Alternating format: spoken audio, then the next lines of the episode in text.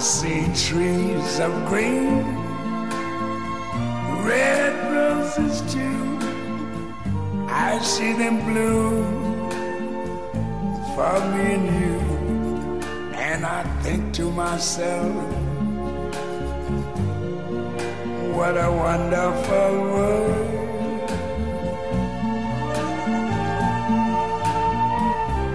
Mamma, io non ci credo. Non ci credo.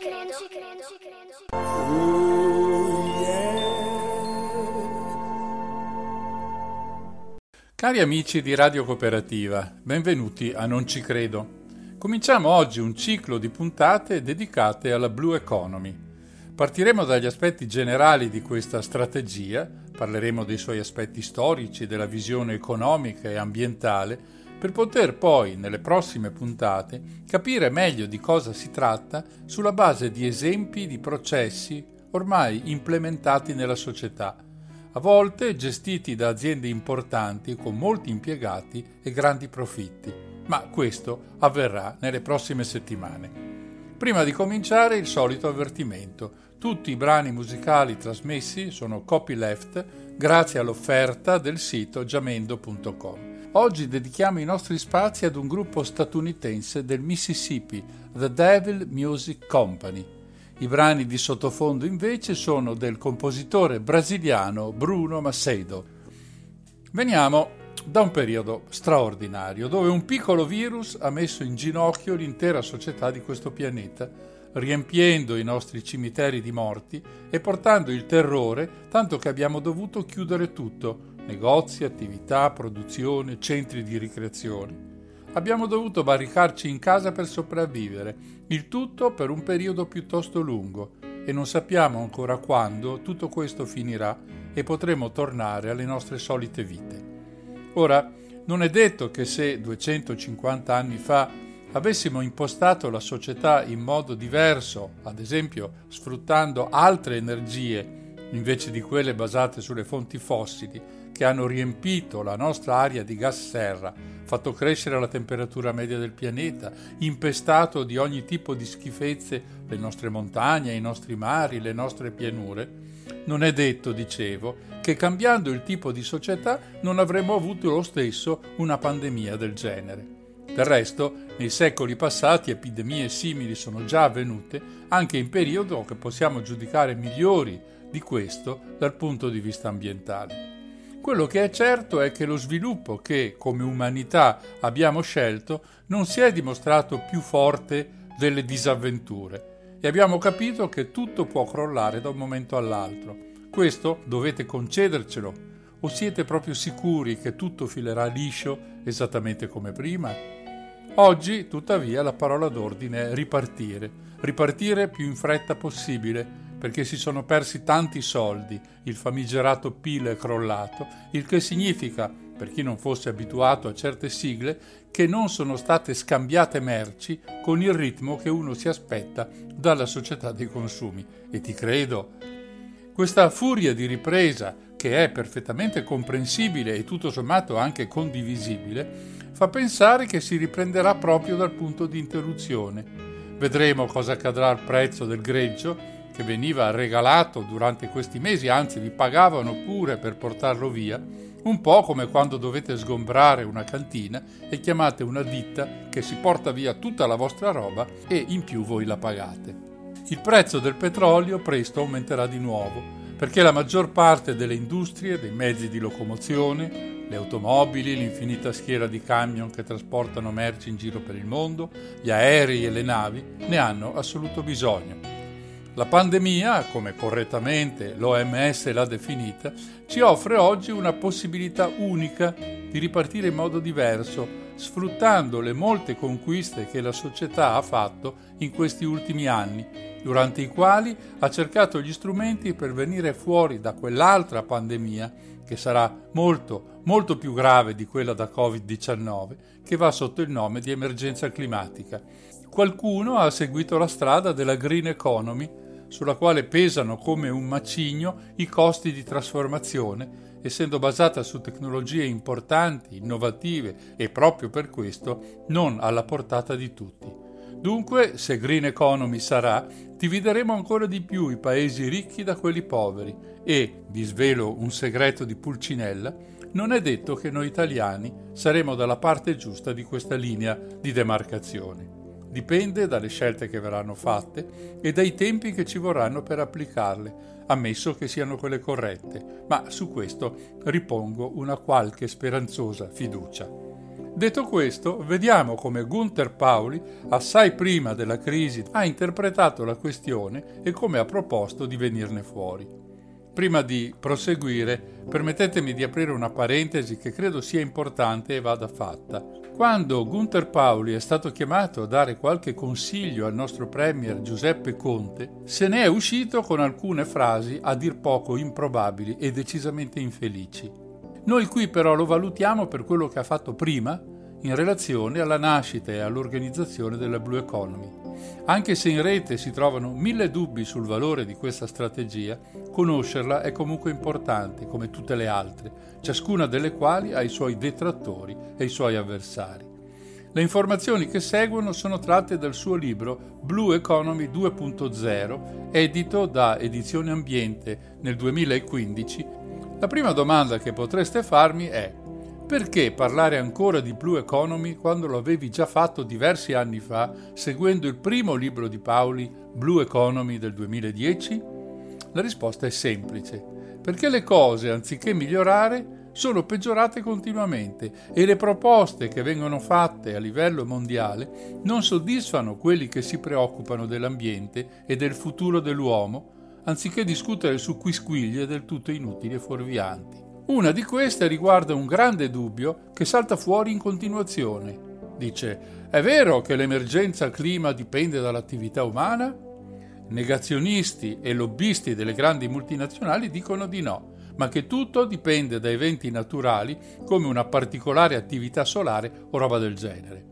Che senso ha farsi questa domanda se di chiunque sia la colpa siamo nella cacca fin sopra la testa? Noi non possiamo modificare i cicli solari o altre cose di cui la fantasia negazionista si riempie la testa. L'unica cosa che possiamo fare è modificare i nostri comportamenti, i quali, sia che l'emergenza climatica dipenda da noi o che dipenda da alieni cattivissimi arrivati da un lontano pianeta, non sono comunque virtuosi non sono neanche buoni e non sono neanche più tollerabili, come dimostrano mille e mille studi in questo senso. Guardiamo, invece dei valori dei gas serra presenti in atmosfera, quanta CO2 la produzione mondiale vi immette e non avremo dubbi che, riducendola, si ridurrà progressivamente anche il problema del clima. Non voglio tornare su questa questione, non voglio discutere con i negazionisti, non mi interessano le bugie che inventano e le analisi a volte puerili che i loro sostenitori su Facebook si ostinano a fare. Volete che il mondo continui a comportarsi così? Allora preparate i vostri figli ad un'era terribile, fatta di siccità, di carenza di cibo, di emigrazione massiccia dai paesi più poveri, di sommosse e di guerre. Non lo dico io, lo dice la CIA che potrete giudicare moralmente malissimo, ma che ha strumenti di verifica delle situazioni che tutti gli altri si sognano.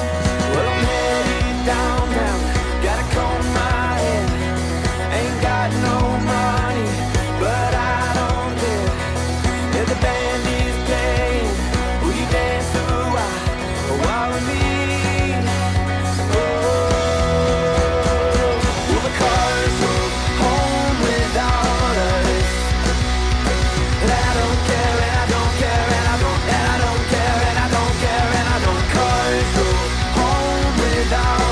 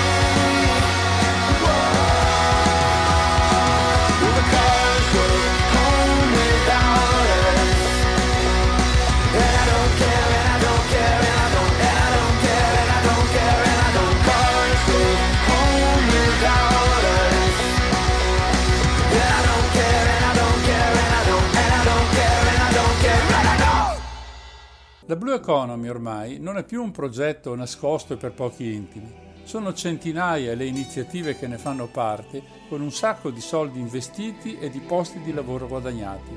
Parliamo di miliardi nel primo caso e di diversi milioni nel secondo. Queste, va sottolineato e ben capito, non sono previsioni o ipotesi. Si tratta di dati confermati dai fatti, di imprese che già stanno lavorando da anni usando i progetti di Zeri l'organizzazione di Gunther Pauli di cui parleremo più avanti.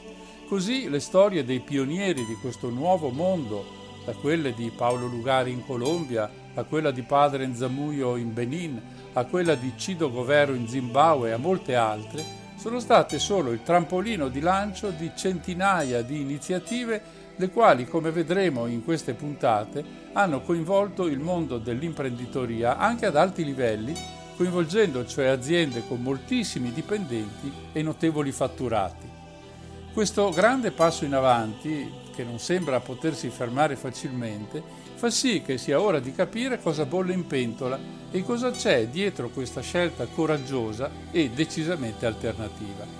Si intende che tutte le strategie che si muovono verso la sostenibilità e l'ecocompatibilità vanno benissimo e devono essere mantenute e rinforzate Così i paletti messi da molti stati, l'Europa in testa, in quanto a riduzione degli sprechi, ottimizzazione degli impianti, riduzione della produzione di rifiuti, maggiore utilizzo delle fonti rinnovabili, riduzione drastica delle emissioni climalteranti, tutti questi paletti che rientrano nella logica della green economy vanno benissimo e devono essere sostenuti dagli stati e dai cittadini, senza se e senza ma. Il problema della Blue Economy è che nessuno ne parla. Sembra essere un mistero molto misterioso, soffocata probabilmente dal desiderio della produzione occidentale o capitalistica o consumistica, se preferite, di continuare a fare affari cambiando semplicemente i macchinari e le tecniche di produzione. In altre parole, sostituendo la tecnologia attuale con una tecnologia diversa, altrettanto costosa, come già accennato prima. La prefazione del libro di Gunther Pauli, Blue Economy 2.0, è di una donna italiana, una delle grandi eccellenze della Green Economy, Katia Bastioli, amministratore delegato di Novamont, presidente di Terna e presidente del Kyoto Club. Per i pochi che non lo sapessero, Novamont è una grande azienda chimica italiana con sede a Novara, particolarmente attiva nella produzione di bioplastiche. Suo è il marchio Mater B, usato anche per molti dei sacchetti che troviamo all'interno dei supermercati. Terna invece è l'azienda che gestisce la trasmissione dell'elettricità in Italia. Il Kyoto Club infine è un'organizzazione non profit che riunisce aziende, esperti, amministratori locali e associazioni con l'obiettivo di ridurre le emissioni di gas serra in atmosfera. Nonostante la premessa della Bastioli ricalchi quanto non ci credo va predicando da quasi 15 anni, credo sia istruttivo seguirne il ragionamento. Ho spiegato molte volte che la natura utilizza un sistema circolare di produzione nel quale i rifiuti, o se preferite gli scarti delle lavorazioni, vengono reimmessi in circolo come nuove materie prime. Questo avviene non solo all'interno di ogni ecosistema, ma addirittura ci sono processi a cascata, un altro termine di cui sentiremo parlare spesso, nel senso che gli scarti dell'ecosistema A servono come materia prima o nutrienti, per usare un termine tipico della Blue Economy, per l'ecosistema B e c'è un altro ecosistema C che fornisce i suoi scarti come nutrienti per l'ecosistema A e il cerchio così si chiude. Se guardiamo al nostro sistema, al nostro modello di sviluppo, alla nostra società, ci accorgiamo che di tutto questo non c'è alcuna traccia. Il nostro è un sistema lineare che tronca ogni attività alla produzione di rifiuti i quali non vengono riutilizzati come nuove materie prime, ma o buttati via o inceneriti con la pietosa bugia che così si recupera l'energia perduta. Questa è una delle più grosse balle alle quali si attaccano industriali, politici, pubblici amministratori, quando il loro destino sociale, politico, economico dipende da quanti rifiuti riescono a produrre. In questo modo si potranno cercare nuove materie prime e ricominciare il processo da capo, producendo merci, facendole consumare e poi buttare via come nuovi rifiuti. L'elemento comune a tutti questi passaggi è il profitto. È chiaro che se i rifiuti venissero riciclati ci sarebbe meno profitto per chi governa il processo lineare. Ora attenzione, non lasciamoci ingannare dai dati sul riciclo della provincia di Treviso o di Sondrio o di Bolzano. Quando si affrontano questi temi, dobbiamo diventare tutti meno provinciali e pensare al mondo intero, non al proprio circondario. E i dati che riguardano il pianeta dal punto di vista dei rifiuti è davvero deprimente. Di fianco a questa analisi ce n'è un'altra che non possiamo dimenticare. Come Katia Bastioli dice bene, questo sistema lineare di produzione, distribuzione e consumo ha prodotto dei costi esterni crescenti questi costi hanno a che fare con l'inquinamento in senso generalizzato del pianeta e quindi con la necessità di intervenire spendendo soldi per bonificare e rimettere a posto le cose.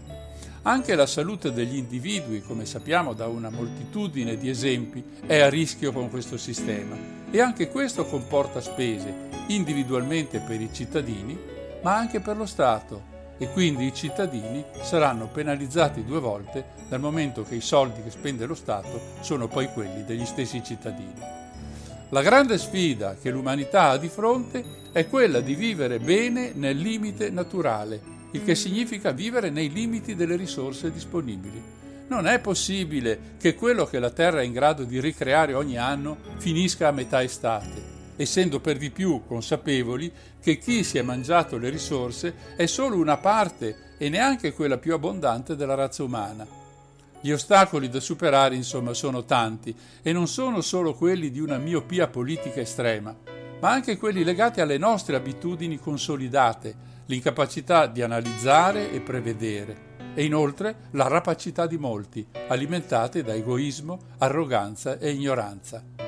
Perché mai dovremmo dare fiducia a Gunther Pauli più che ad altri ispiratori di cambiamento? Lo scopriremo dopo una breve pausa.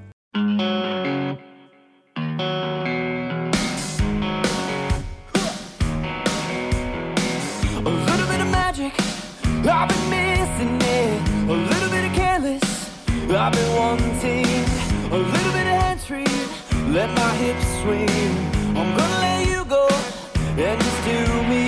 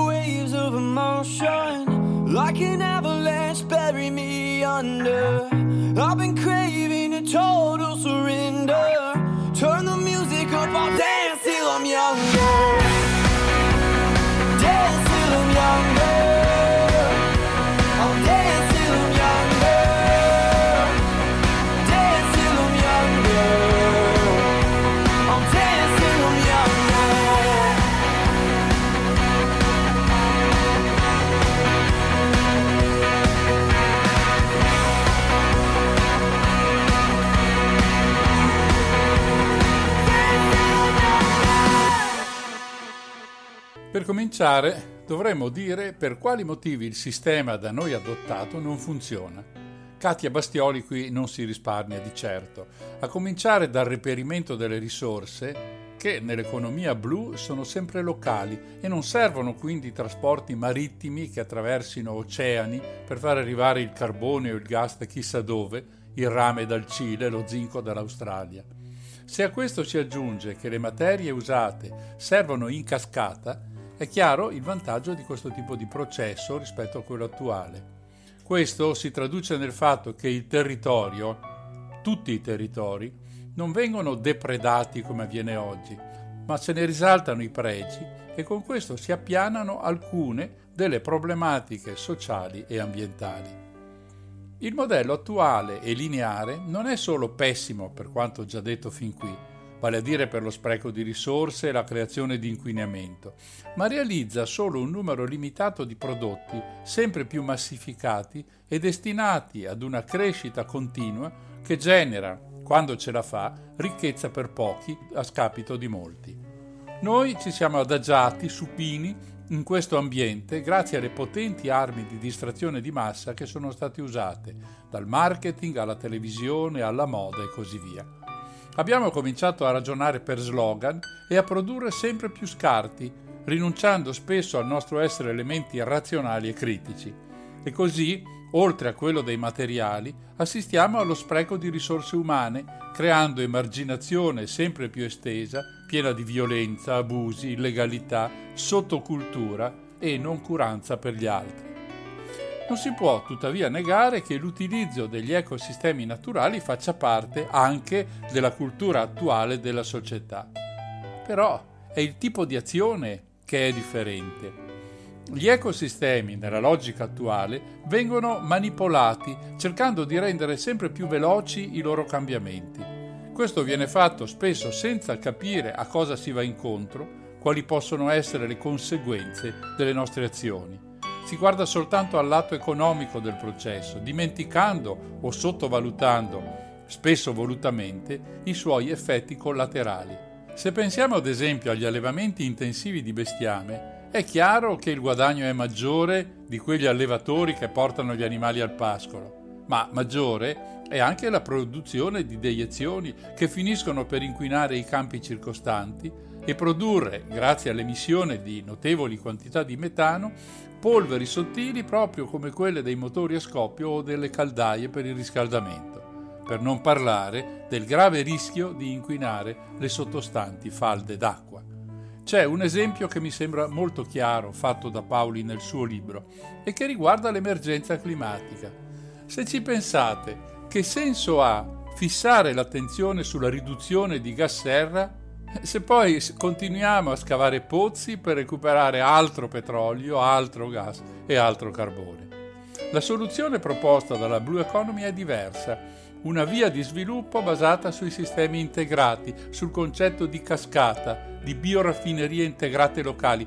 Una prima è stata aperta in Sardegna nel 2014, sulla conoscenza profonda della fisica, della chimica e della biologia della natura e sulla loro integrazione. Qualcuno di importante ha detto una volta che non è mai possibile risolvere un problema utilizzando per la sua soluzione gli stessi metodi che l'hanno creato. Abbiamo bisogno non di studiosi ancorati al sapere tradizionale e anche agli stipendi relativi. Abbiamo bisogno di menti aperte all'innovazione, al cambiamento dei paradigmi, che sappiano guardare al futuro con fiducia e fare proposte anche le più strane. Ci vuole, lo si capisce bene, un cambiamento culturale che deve attraversare tutta la società e che deve mettere al centro non più solo pochi singoli prodotti spinti da poche e sempre più grandi realtà industriali. Io vi ricordo che ci sono dieci grandi multinazionali a cui fanno riferimento i marchi di qualunque cosa si trovi sugli scaffali dei nostri supermercati. E, come una specie di mantra, Katia Bastioli lo ripete ancora, al centro devono esserci i territori e i loro specifici ecosistemi. È così che si valorizza il paesaggio. È così che si combatte la mancanza di disponibilità di acqua. È così che si trasformano aree interessate da pesanti processi di desertificazione in aree di vegetazione ricche di risorse. È così che diventa possibile trasformare materiali percepiti come inquinanti in preziose materie prime. Sono soltanto dei sogni? Se seguirete queste puntate di Non ci credo, vi renderete conto che si tratta di ben altro. Posso promettervelo. Certo, non è che sia facile. Non lo è perché oggi la maggior parte della classe dirigente del pianeta si ispira a principi differenti, quelli ancora oggi studiati nelle università nei centri di formazione per manager portano a concentrarsi sul cosiddetto business as usual, vale a dire sul modo attuale di fare affari, quello del capitalismo e del consumismo, quello disgraziato che sta mettendo a rischio la permanenza della specie umana sulla Terra. Qualcuno potrà anche obiettare che l'attuale modello ha dalla sua una tecnologia che diventa sempre più potente. Io non voglio qui entrare nella questione morale che le macchine, o meglio chi le gestisce da remoto, stanno sempre più obbligando le persone a scelte che spesso non condividono, sentendosi come i protagonisti di certi film di fantascienza che ogni giorno diventano sempre più reali. Ma il problema non è la tecnologia in sé, quello che manca oggi è la saggezza di usarla. Ascoltate cosa dice al proposito Katia Bastioni, aperte virgolette. L'enorme disponibilità di mezzi tecnici, la globalizzazione senza radici e senza una forte volontà politica di mettere al centro i territori con le loro peculiarità, hanno finito per generare tempeste globali non controllabili. Il punto è che il denaro dovrebbe essere a servizio delle idee e dei progetti per la qualità della vita e non viceversa essere le idee al servizio del denaro senza radici e senza cultura. La logica del guadagno immediato non può aiutare. Chiuse le virgolette. Le stesse tecnologie al servizio di un progetto condiviso di sviluppo possono fare la differenza.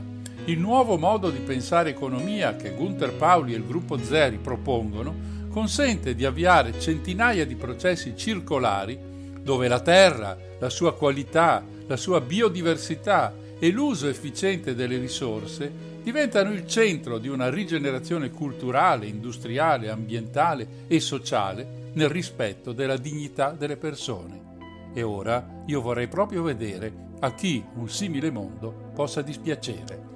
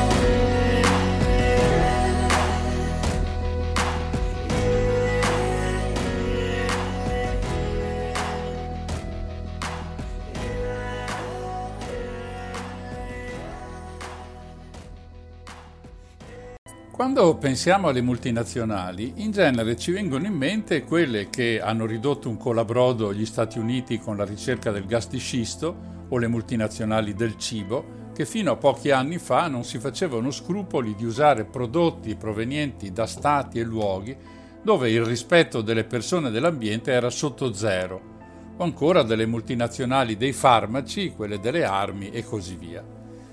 Così, continuando nella lettura del libro di Gunther Pauli, ecco una sorpresa mica da ridere.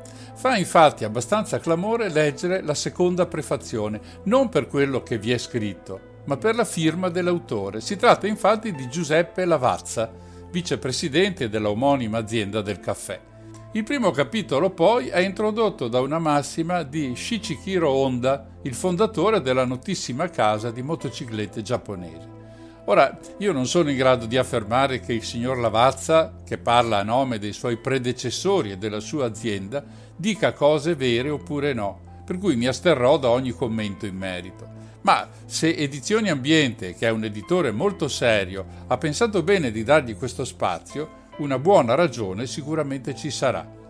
Del resto, il sito dell'azienda punta molto sulla sostenibilità e l'anno scorso, nel 2019, Giuseppe Lavalza è stato nominato Cavaliere del Lavoro per l'attenzione proprio a questa questione. È vero, anche Berlusconi è stato Cavaliere del Lavoro, quindi può anche non voler dire niente. Giuseppe Lavalza sostiene che la sua azienda sia diventato un modello di sostenibilità fin da quando il suo fondatore Luigi si è reso conto, andando nei campi di produzione del caffè in Sud America, della grande quantità di merce invenduta che veniva distrutta.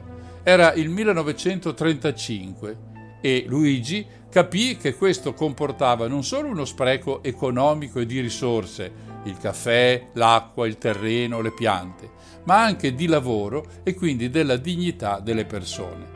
Secondo Giuseppe Lavazza, la sua azienda oggi è inserita pienamente nella logica della Blue Economy. Lo dimostrano, sostiene, le coltivazioni sperimentali e le ricerche portate avanti con il Politecnico di Torino o le capsule compostabili al 100% realizzate in collaborazione con Novamont e che rappresentano un modo di riciclare le risorse, renderle ancora disponibili anche se per un altro ecosistema quello della floricultura e dell'agricoltura. Lo dico perché è carino, ma le capsule si accompagnano a delle tazzine che poi si possono anche mangiare. Se queste informazioni corrispondono, come è molto probabile, a verità, significa che si può fare. Si può fare significa qui che un'altra via è possibile senza uscire dalla società, senza rinunciare alla luce elettrica o alla macchina e alla televisione, che è il tormentoso terrore di chi vorrebbe continuare as usual.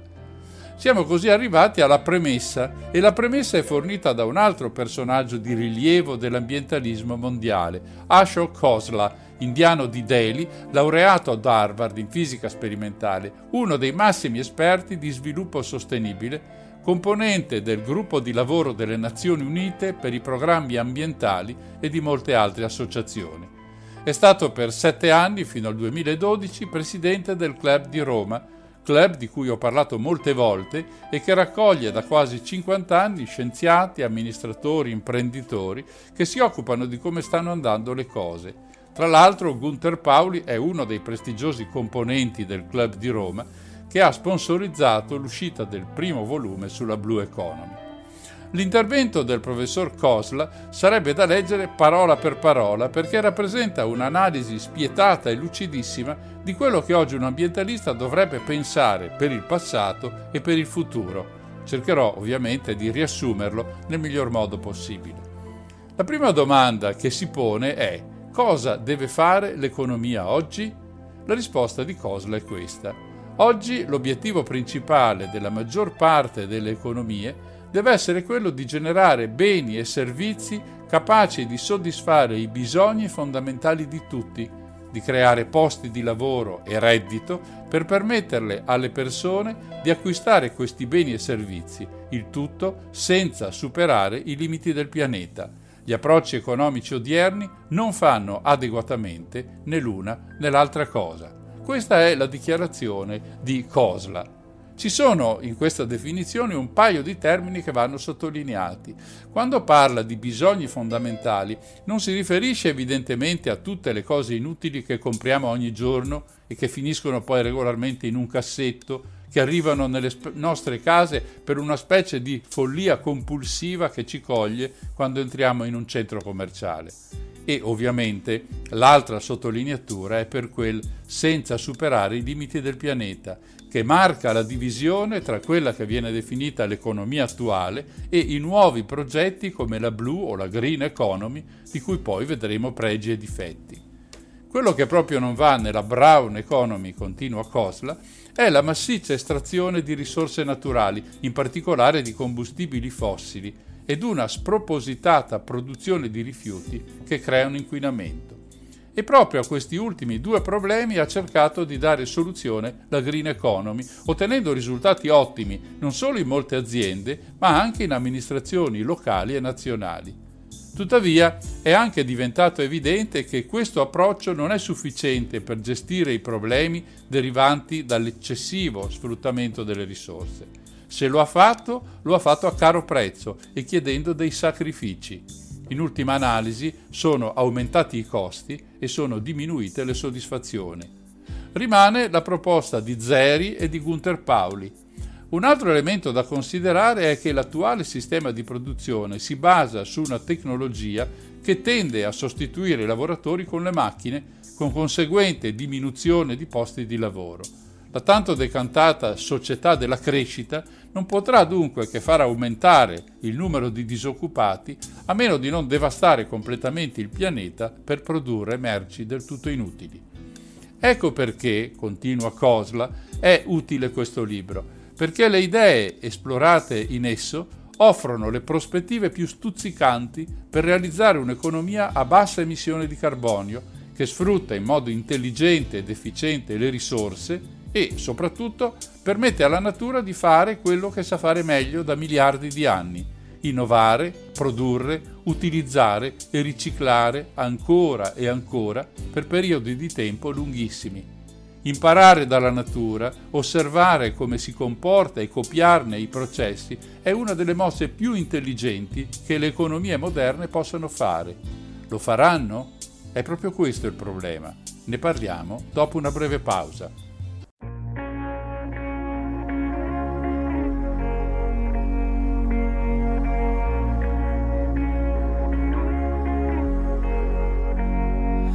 Like it when we talk slow Tell me everything you wanna be.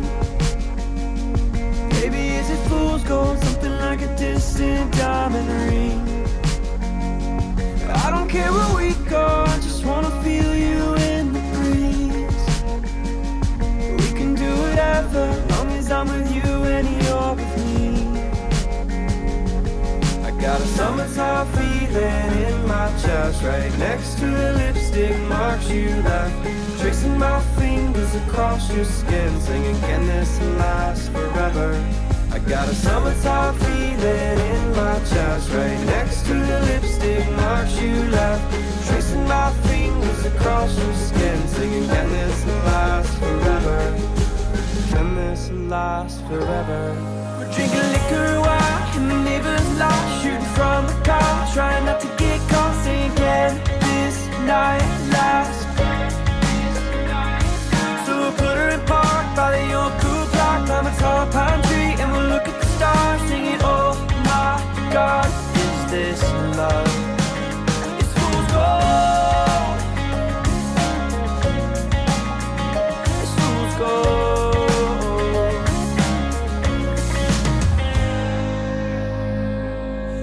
close together Living like the two roads on a map All this young glitter has a way of fading to the past? We'll be sunsetters, riding every wave, no looking back. Staying untethered, not afraid of leaving what we had Got a summertime feeling in my chest, right next to the lipstick marks you left. Tracing my fingers across your skin, saying, Can this last forever? Can this last forever? We're drinking liquor while in the neighbor's lot, shooting from the car, trying not to get caught, saying, Can this night last? So, we put her in park, by the old cool clock, I'm a tall pine.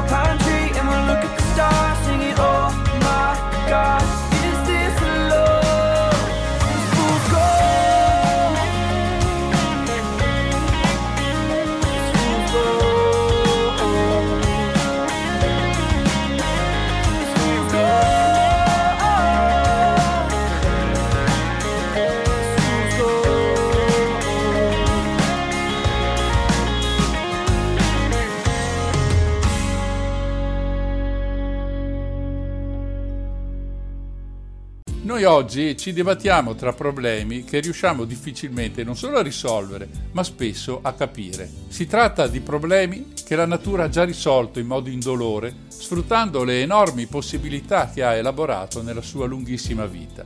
Il libro di Gunther Pauli ci introduce in questo nuovo e lungimirante settore. Le proposte pionieristiche che delinea convinceranno rapidamente i business leader e i capi di governo a esplorare e sviluppare le idee innovative che sono alla base di questi nuovi sviluppi.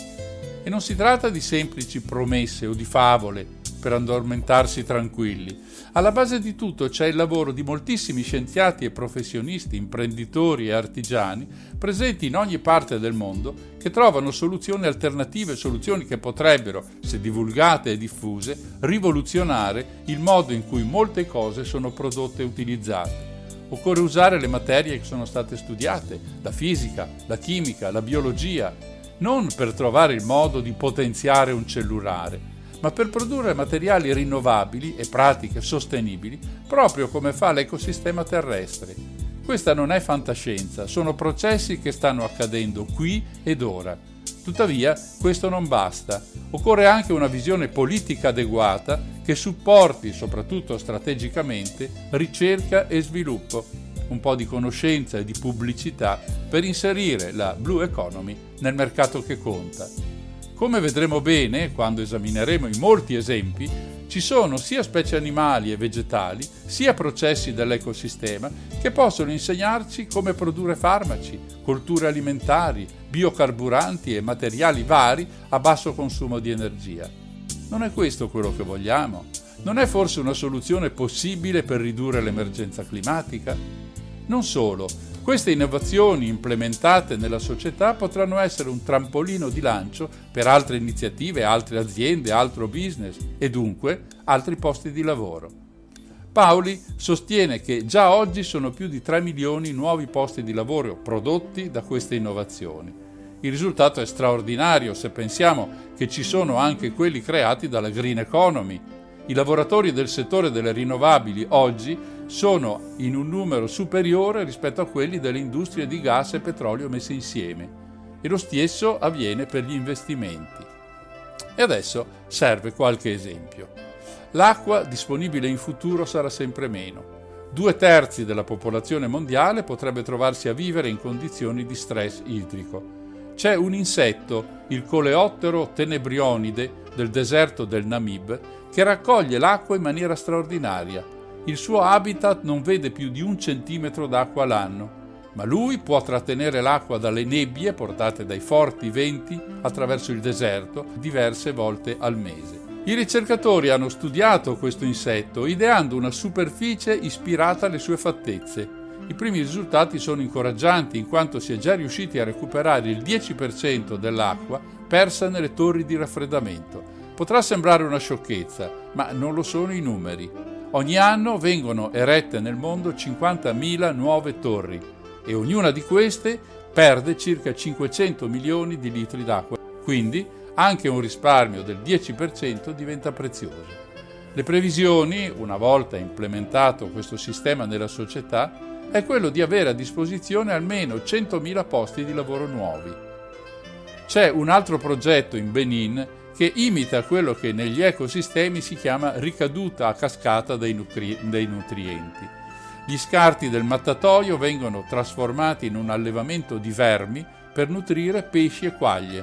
Si produce anche biogas che serve a produrre elettricità. E delle piante purificano l'acqua. È una specie di microcosmo di Blue Economy, una porzione di sistema naturale. Attualmente dà lavoro a 250 persone ma se sviluppato a livello generale offre almeno mezzo milione di opportunità. Altro esempio, tutti noi sappiamo cos'è il velcro, un sistema di chiusura inventato nel 1941 da Georges de Mestral, il quale un bel giorno di ritorno da una passeggiata in campagna si accorge di avere attaccati ai pantaloni certi fiori rossi. Si trattava di bardana, una pianta perenne molto diffusa anche da noi. È stato semplicemente copiando gli uncini naturali di quei semi che il velcro è venuto alla luce. Ci sono edifici nel mondo, la Zoological Society di Londra, una scuola in Svezia, un ospedale in Colombia, un centro commerciale in Zimbabwe, per citarne alcuno, che hanno un sistema di raffreddamento copiato dai canali che le termiti scavano nei loro cumuli di terra. Sono solo piccoli esempi di quanto la natura sia avanti con i suoi progetti rispetto ai nostri, se vogliamo rimanere, come detto più volte, nei limiti del pianeta. Quello che Blue Economy 2.0 enfatizza è soprattutto la potenzialità di queste innovazioni. Se seguirete le puntate di questa trasmissione avremo modo di presentare e analizzare alcuni di questi progetti, descrivendoli in tutte le loro fasi di realizzazione. Va sottolineato, e lo faremo ancora nel corso delle prossime puntate, che qui non siamo di fronte all'idea di una società preistorica senza energia elettrica, senza industrie, senza comodità. Scopriremo aziende che hanno fior di profitti e danno lavoro ad un sacco di persone inserite nella Blue Economy ma lo fanno senza portare il pianeta ad una situazione di non ritorno. Il mondo è tormentato da crisi che colpiscono alimenti, combustibili, ambiente, finanza, economia. La perdita di ecosistemi e di biodiversità ha portato ad una crescente crisi climatica e un incombente disastro per le risorse naturali. La Terra è sempre stata la nostra maggiore risorsa. Se seguiamo la logica della natura, possiamo creare le fondamenta per un profondo cambiamento nella società. Beh, ovviamente in meglio.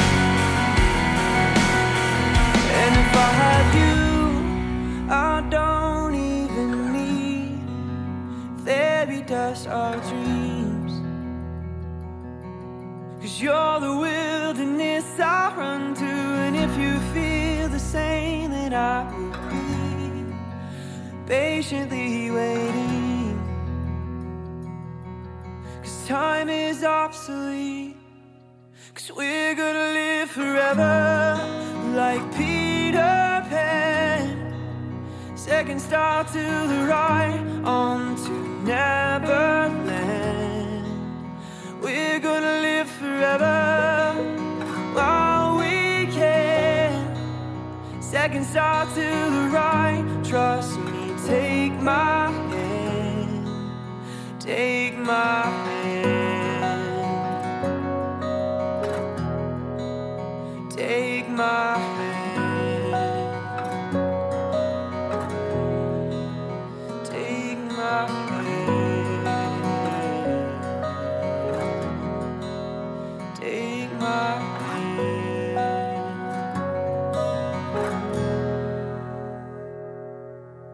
Riassumiamo brevemente. Quello che emerge dagli interventi di Katia Bastioli, Giuseppe Lavazza e Ashok Khosla è che la società in cui viviamo non ha futuro, essendo poggiata su un consumo esagerato di risorse e per di più con sistemi che producono inquinamento di ogni genere, rendendo il pianeta sempre meno abitabile per la specie umana e non solo per quella. L'economia attuale non è in grado di rispondere alle domande di innovazione che sono necessarie e pertanto va cambiata. Una delle risposte è venuta dalla Green Economy, che tuttavia, secondo gli autori citati, presuppone investimenti, tecnologie costose e sacrifici da parte dei cittadini. In ultima analisi, questi due modi di intendere lo sviluppo non sono in grado di affrontare la questione forse più importante, quella sociale ed etica, di una terra divisa in ricchi e morti di fame, purtroppo nel senso letterale del termine. Ecco, ripartiamo da qui. Probabilmente sarete curiosi di mettere il naso in questo libro di cui ho tanto parlato senza mai entrare nel merito. Non preoccupatevi, lo faremo e avremo tutto il tempo nelle prossime puntate per analizzare le pagine dei capitoli, capire il funzionamento tecnico sì, ma anche sociale ed economico dei progetti e tutto quanto il resto. Ma dal momento che il suo autore è un personaggio di grande rilievo, forse è il caso di conoscere più da vicino Gunther Pauli i suoi pensieri e un pochino della sua storia personale. Il fatto più curioso è che tutto quello di magnifico che ha creato con la sua organizzazione deriva da un errore strategico, o forse sarebbe meglio dire da una ingenuità, che ha però inguaiato l'intero pianeta. Ma andiamo con ordine. Gunther Pauli è belga, nasce ad Anversa nel 1956. Definirlo non è facile, imprenditore, economista, scrittore, ambientalista. Chi ha vissuto dagli anni 70 in poi l'evoluzione del pensiero ambientalista non può che averlo fatto con preoccupazione, a partire nel 1971 dalla pubblicazione del rapporto sui limiti dello sviluppo che il Club di Roma aveva commissionato al MIT di Boston. Quel documento delinea il futuro della società esattamente come è poi avvenuto con la sovrappopolazione, la scarsità di risorse, i problemi energetici e tutto il resto. Insomma, frasi come nessuno ci ha avvertiti oppure chi poteva mai immaginare sono solo delle grosse bugie. Gunther Pauli non le ha mai usate queste frasi, lui è informato, è molto informato, ma si rende conto che non, non lo è la maggior parte delle persone che incontra. Così apre una casa editrice specializzata che si occupa tra l'altro di mettere a disposizione dei recalcitranti economisti e uomini d'affari europei due pubblicazioni fondamentali, Tutte e due vengono prodotte ogni anno dalla World Watch Institute, fondato da Lester Brown, e che si occupa tuttora di ogni questione che riguarda l'ambiente. Le due pubblicazioni ancora oggi fondamentali sono State of the World, lo stato del pianeta, e Vital Science, segnali di vita. Gunther, tuttavia, si rende presto conto che essere informati non è sufficiente. Non si può rimanere solo cittadini preoccupati per il futuro, rimpiangendo ogni singolo errore fatto. La nascita e la crescita dei due figli lo convince che è necessario offrire loro la libertà di pensare e ancora di più di agire fuori dal coro, fornendo loro non solo la critica al sistema, ma anche un pensiero positivo e la possibilità di azioni concrete. E così l'imprenditore Paoli si mobilita, apre sei imprese, poi negli anni 90 costituisce la Ecover, un'azienda che produce detergenti biodegradabili. Per farlo sostituisce i tensioattivi petrolchimici con una sostanza naturale, gli acidi grassi dell'olio di palma. Sembra tutto perfetto, sostanze naturali al posto di sostanze chimiche, riduzione dei gas serra e tutto il resto. Purtroppo però le cose non vanno affatto nel verso giusto. Tutta l'industria si butta su questa idea e la richiesta di olio di palma cresce moltissimo. Il resto è cosa nota. Grandi multinazionali e aziende locali inducono governi non certo integerrimi dei paesi del lontano Oriente a fornire concessioni a raffica che decimano le foreste pluviali sostituite da colture di palma. L'orango non ha più una casa e l'effetto serra si impenna. Quello dei governi che offrono concessioni alle multinazionali è un tema importante e non riguarda certo solo l'estremo oriente o l'Africa, avviene anche in Occidente, basta pensare alle vicende legate al gas di scisto e alle trivellazioni in mare in tante parti del mondo, a cominciare dall'Artico. È a questo punto che Gunther Pauli prende la sua decisione importante, e cioè capisce che le soluzioni proposte non funzionano perché sono incomplete e si chiede qual è l'azienda perfetta. La risposta è una illuminazione per Pauli, è la natura e quello che si deve fare è emulare l'efficienza degli ecosistemi. Questi infatti sono un modello straordinario in quanto a gestione delle materie prime e all'assenza di rifiuti prodotti, da cui possiamo prendere esempio rispetto alla nostra mania esagerata di produrre e di consumare. E proprio dai rifiuti bisogna partire, poiché si potrà intravedere la sostenibilità solo quando il nostro sistema eliminerà del tutto il concetto stesso di rifiuto cominciando ad attivare cicli a cascata come avviene in natura. Abbiamo già detto che i rifiuti di un processo devono diventare i nutrienti di un altro sistema. Nel corso delle puntate vedremo molti esempi di questo concetto dei cicli a cascata dei nutrienti e dell'energia. È proprio da questo concetto che parte la sfida di Gunther Pauli. In effetti, dopo la questione molto deludente di Ecover e dell'olio di palma, il rettore dell'Università delle Nazioni Unite, Heitor de Souza, sfida Pauli a creare un modello per un sistema economico a rifiuti ed emissioni zero che crei più posti di lavoro, contribuisca al capitale sociale e non comporti costi più elevati. Provate a pensarci, sembra un'impresa impossibile. Sembra, appunto, perché noi ragioniamo con i paletti che la società dei consumi ha piantato nei nostri cervelli e cerchiamo soluzioni ripercorrendo le strade che ci hanno portato fin qui. Il trucco è, ed era per Paoli in quegli anni 90, proprio questo, buttare via tutto quello che sappiamo e cominciare da capo. Siamo nel 94, il protocollo di Kyoto arriverà solo tre anni più tardi si tratta per ora di uno studio cattedratico, una specie di gioco delle parti, che ha come obiettivo quello di rivoluzionare ogni concetto industriale ed economico conosciuto. E scusate se è poco. Passano tre anni in cui Gunther Pauli sviluppa il suo progetto e passa attraverso continue ricerche e verifiche. Ad aiutarlo anche il programma di sviluppo delle Nazioni Unite, Dopodiché nasce la Fondazione Zeri in Svizzera, il cui obiettivo, ancora oggi che la fondazione conta migliaia di addetti ai lavori, è quello di adottare soluzioni innovative per dimostrare che il modello voluto da Paoli per scommessa è fattibile. Insomma, che la Blue Economy si può applicare e funziona proprio come previsto nei progetti iniziali. Questo è un passo decisivo perché per arrivare ad implementare nella società reale tutte le idee che Günther ha in testa, servono soprattutto altri imprenditori disposti ad investire su questi sogni, imprenditori che si lasceranno convincere solo dalla dimostrazione che il progetto funziona davvero. Da dove cominciare? Lo vedremo dopo un brano musicale.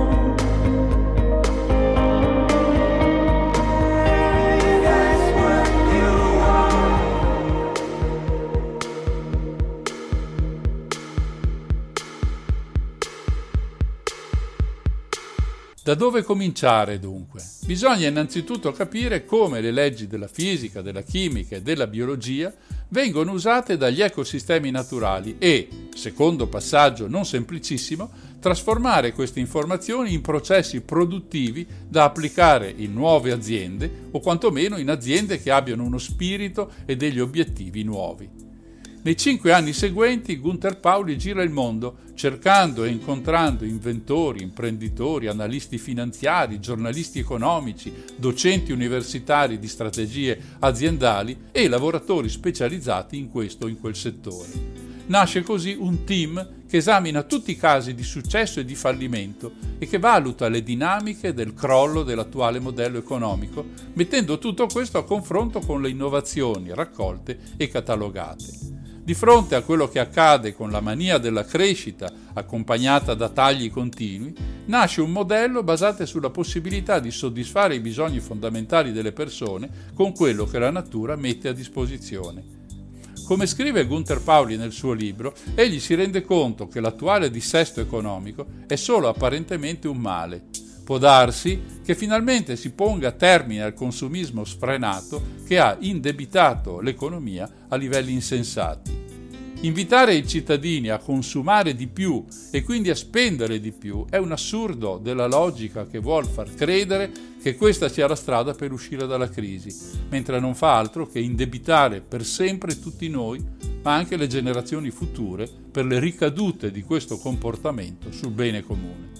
Un modello, insomma, fallimentare, un modello, come viene definito da Paoli, di red economy, di economia in rosso, che prende risorse a prestito dalla natura, dall'umanità, dai beni comuni, senza preoccuparsi di come farà a ripagare questo debito, se non lasciandolo in dote al futuro. Per contro, la Green Economy ha chiesto alle imprese di investire di più e ai consumatori di spendere di più per ottenere le stesse cose, ma preservando l'ambiente. Ottenere gli stessi risultati che non si riusciva ad avere in periodo di vacche grasse, quando le cose non vanno per niente bene, è cosa terribilmente complicata. Come si può mai apprezzare la green economy se tutto quello che va bene per noi e per l'ambiente è molto caro? Si potrà mai apprezzare un'economia in cui tutto quello che danneggia noi e l'ambiente costa meno? È questa l'economia di mercato? La Blue Economy salta a questo punto, non vuole conservare quello che si è ottenuto, non vuole investire di più nella tutela dell'ambiente, lo vuole rigenerare. E poi, chi decide sulle scelte produttive, quindi di consumo della popolazione? Sono i grandi manager, qualche impresa monopolistica o, peggio ancora, lo Stato. La Blue Economy comincia invece dal basso, coinvolgendo quante più persone possibili perché non parte dal capitale, ma dalle risorse disponibili. E così alcuni termini vanno capovolti. A volte l'inutile può diventare un nutriente di un processo importante, la scarsità può diventare sufficienza e qualche volta addirittura abbondanza. Ma c'è un termine che va cambiato per primo, lo abbiamo detto più volte. Il termine è rifiuto.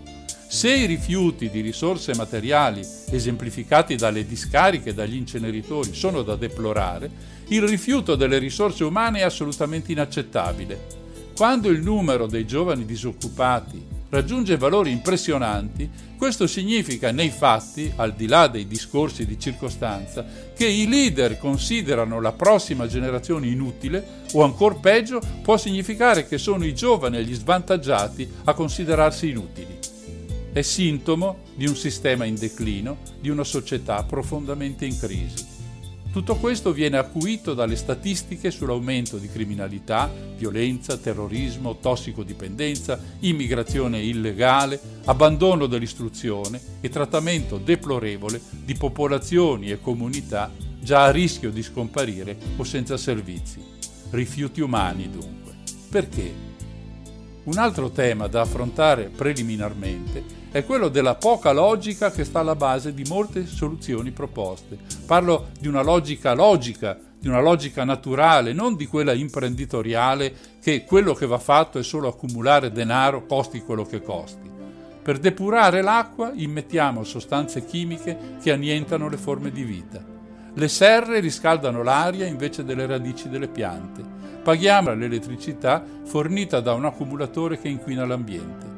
Quando beviamo una tazza di caffè utilizziamo solo lo 0,2% della biomassa, mentre il resto, quasi tutto, lo lasciamo marcire, generando gas metano e destabilizzando i lombrichi che soffrono tanto quanto noi di quella neurotossina chiamata caffeina.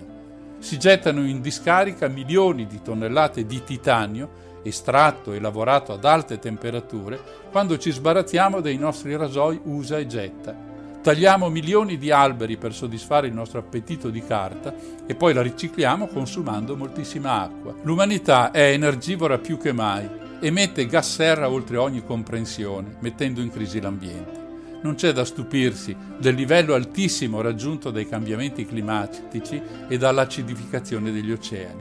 E intanto danneggiamo lo strato superficiale del pianeta, molto al di là della sua capacità di eh, rigenerazione.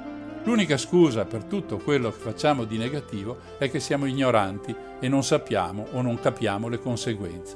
Ma una volta che ne siamo a conoscenza, non è credibile che non abbiamo la lucidità necessaria per il cambiamento, che non abbiamo il potere di realizzarlo.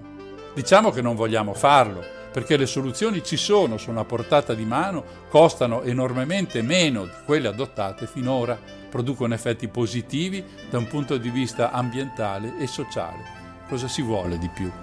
Ci sono popolazioni in molte parti del mondo che questo cambiamento hanno cominciato ad ottenerlo, partendo dall'essenza della vita, la sopravvivenza, cercando di garantirsi una sicurezza alimentare che prima non avevano affatto Situazioni terribili sono state risolte semplicemente applicando le idee della Blue Economy e noi le vedremo seguendo queste puntate di Non ci credo.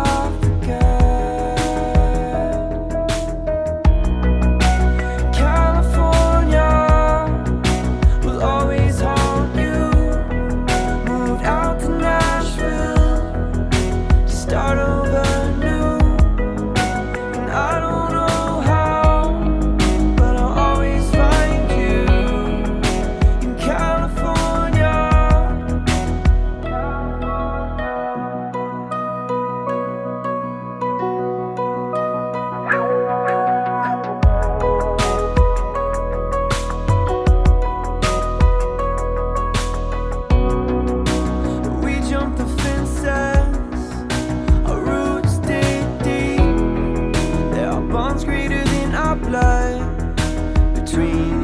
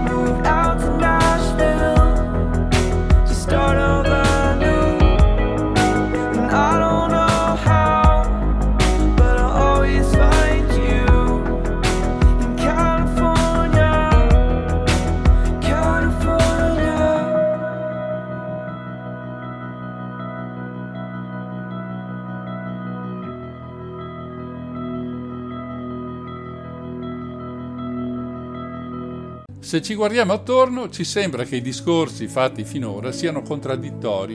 In effetti non esiste alcuna attività umana e nemmeno naturale che non produca rifiuti o, per dirla con un termine meno drastico, che non abbia degli scarti dai processi che sono portati a termine. In effetti il problema non è quello di non produrre rifiuti, il problema è che noi li sprechiamo.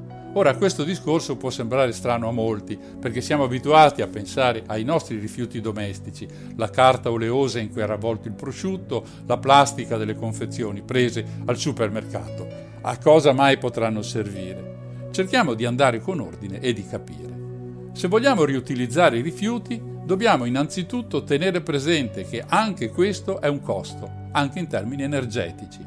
Certo, conviene anche economicamente, ma gli ecosistemi naturali non sono collegati ad una rete elettrica, loro non ne hanno bisogno e, come detto, non è perché non producono scarti, ma semplicemente perché i loro scarti sono risorse per qualcos'altro. Fossero anche i processi che riportano nel terreno le materie prime usate. Si potrà obiettare che gli ecosistemi sono collegati ad una rete enorme, la rete in questione è rappresentata dal Sole. Giusto, perché noi non possiamo farlo? Solo perché siamo molto meno intelligenti degli ecosistemi? Se è così non ci resta che tornare a scuola e imparare le regole nuove di questo grande gioco che è la vita sul pianeta.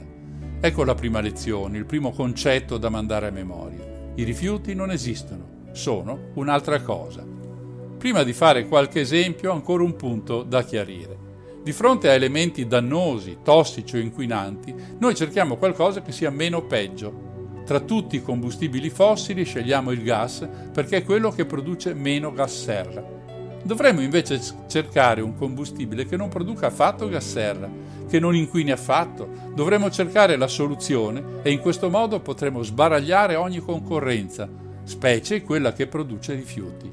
La domanda è, dove andiamo a prenderle queste sostanze meravigliose? La risposta è semplice, le prendiamo là fuori, osservando le meraviglie che gli insetti del deserto, i ragni o le alghe e altre piante producono ogni giorno da milioni di anni, gratis e senza rifiuti e inquinamento.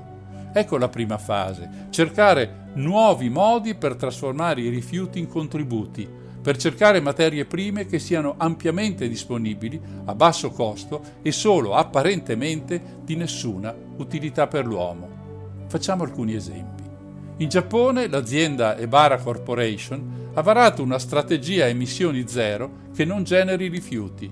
Il gruppo del professor Yoshihito Shirai dell'Università di Hiroshima ha messo a punto un procedimento che trasforma l'amido raccolto nei rifiuti alimentari dei ristoranti in acido polilattico, cioè in plastica, utilizzando un fungo a temperatura pressoché ambiente in pratica i rifiuti delle cucine diventano plastica o, se preferite, bioplastica.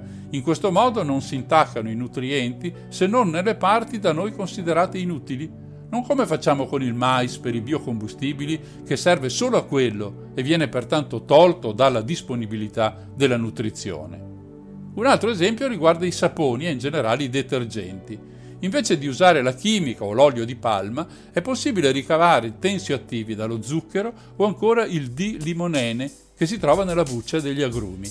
Questa buccia è uno scarto della lavorazione del succo del limone e può essere usata anche come mangime per gli animali o come sorgente di pectina che la nostra società utilizza per esempio nella produzione di marmellate. Perché buttarla via?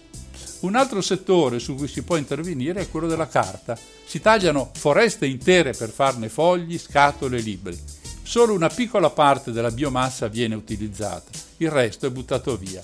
All'Università di Riga, in Lettonia, il professor Yanis Gravitis ha studiato un percorso per estrarre dal legname ogni parte utile. È nata così una bioraffineria dove vengono estratti per scopi commerciali tutti i componenti dell'albero, dalla cellulosa all'emicellulosa, all'amido, ai lipidi. Per non parlare di quello che sta accadendo in Cina, dove la carta è stata inventata oltre 2000 anni fa.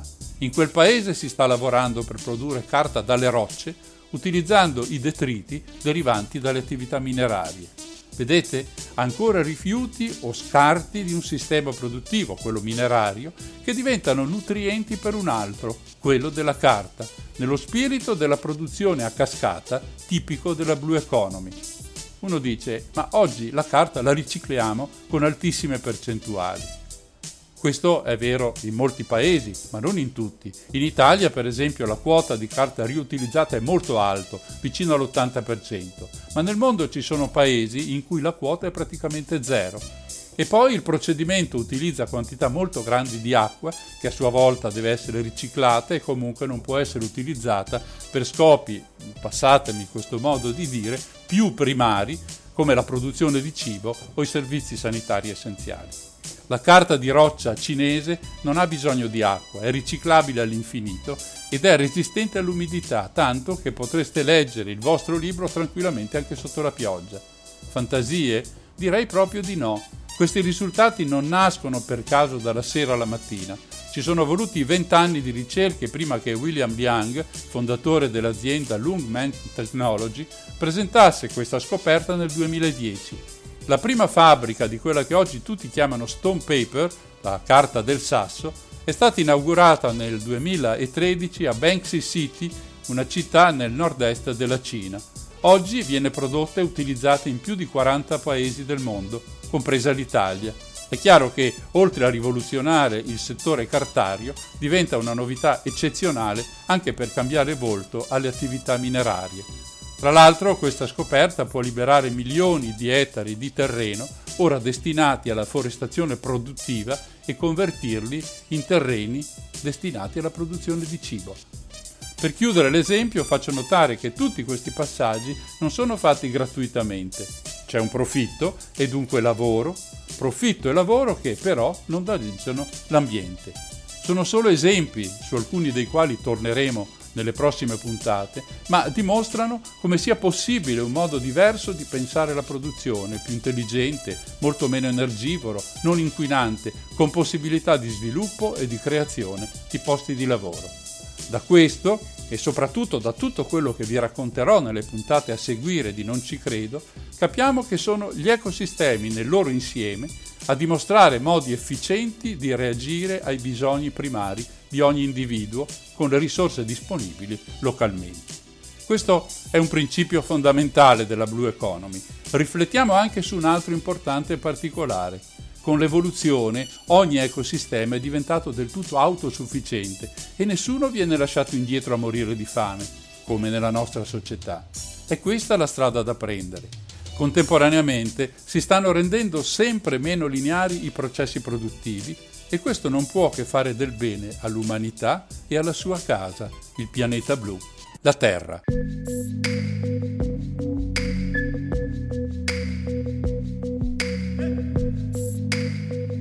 È tutto per questa puntata di Non ci credo. Consideratela come una introduzione ad un nuovo mondo, i cui effetti conosceremo nelle prossime settimane quando entreremo nei dettagli dei molti esempi che avremo modo di esaminare.